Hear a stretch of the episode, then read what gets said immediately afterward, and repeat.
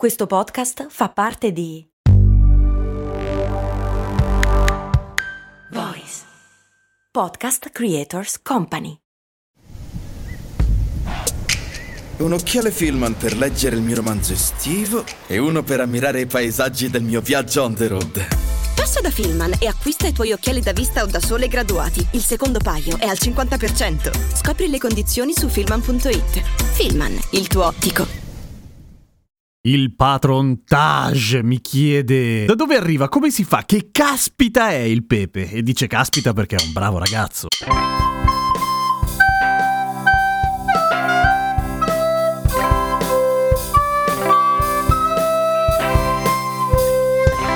Il pepe è una spezia e arriva da un sacco di posti. Ok, andiamo con ordine. Allora, il pepe arriva dal passato prima di tutto. Pare che sia nato come origine nel Kerala, che è la zona tropicale dell'India, e che là lo si mangiasse tipo 4000 anni fa. Perché? Perché è buono da Dio! Ed era considerato super prezioso, veniva mangiato anche dagli antichi romani che spendevano un sacco di soldi nelle spezie e pare che Plinio il Vecchio prendeva per il culo i romani dicendo che erano dei babbi che spendevano una cifra di soldi in spezie che venivano dall'India, pensa a te. Ma non è solamente perché è molto buono che andava di brutto, andava di brutto anche perché copriva il sapore delle cose non più freschissime. Cioè, se prendi una bistecca andata male e la copri di pepe, non senti che è tanto andata male. Poi magari muori male, però almeno non te ne accorgi. No, magari non muori, però insomma, non senti il sapore che fa schifo. E come sappiamo, la refrigerazione nell'antichità non era particolarmente efficiente. Comunque, il pepe era caro di brutto un po' perché non ce n'era poi tanto, un po' perché trasportarlo da là, cioè dall'India all'Europa, era comunque caro. In più, a un certo punto i commercianti di pepe si inventano una storia che è pura magia del marketing. In pratica dicono che i campi coltivati col pepe erano infestati da serpenti velenosi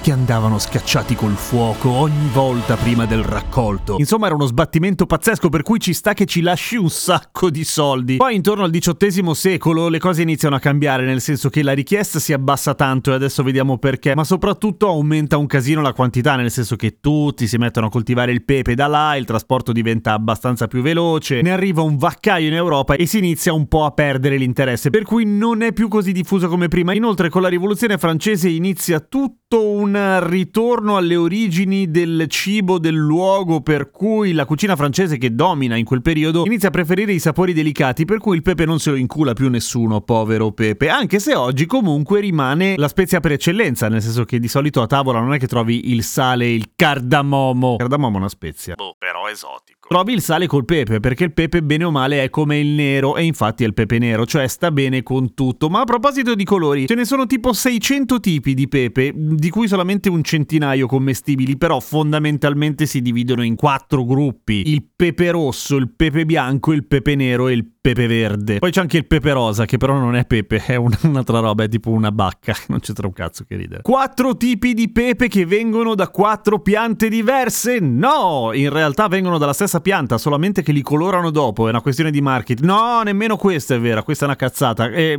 semplicemente è il grado di maturazione e il trattamento che fai subito dopo. Cioè, il rosso è l'unico maturo, cioè il pepe quando matura diventa di quel colore lì. Tutti gli altri vengono fatti dal pepe raccolto quando è verde acerbo. Solo che nel caso del verde viene messo in salamoia subito, nel caso del pepe nero viene cotto e poi seccato. Il pepe bianco non è altro che il pepe nero lasciato a mollo un casino che perde la buccia fuori, cioè il pepe nero dentro è bianco. Per quello che quello verde di solito è un po' più morbidino dell'altro, perché non viene seccato subito, viene messo in salamoia. Che forma ha la pianta del pepe? Beh, è un rampicante, e con dei bacelloni che assomigliano un po' a delle spighe, se vuoi, con dentro tante palline di pepe. Il pepe fa male? No, come ogni cosa, se ne mangi una tonnellata muori, ma di qualsiasi cosa. Tendenzialmente fa bene la piperina, che è una delle sostanze tipiche del pepe, se no non si chiamerebbe così. Fa bene a chi ha problemi di pancia ed è anche un antiossidante, però allo stesso tempo, come sempre succede in queste cose, il pepe ama contraddirsi e in realtà ti fa soffrire molto se hai il riflusso gastroesofageo e poi siccome è un po' irritante ti fa male al bus del gnao se ne mangi troppo e brucia. Il pepe e il peperoncino non hanno il principio attivo, non è che il pepe è piccantino perché ha meno capsaicina del peperoncino, non ce l'ha la piperina e il peperoncino la piperina no, non ce l'ha. Ah, ah, capito? A domani con cose molto umane.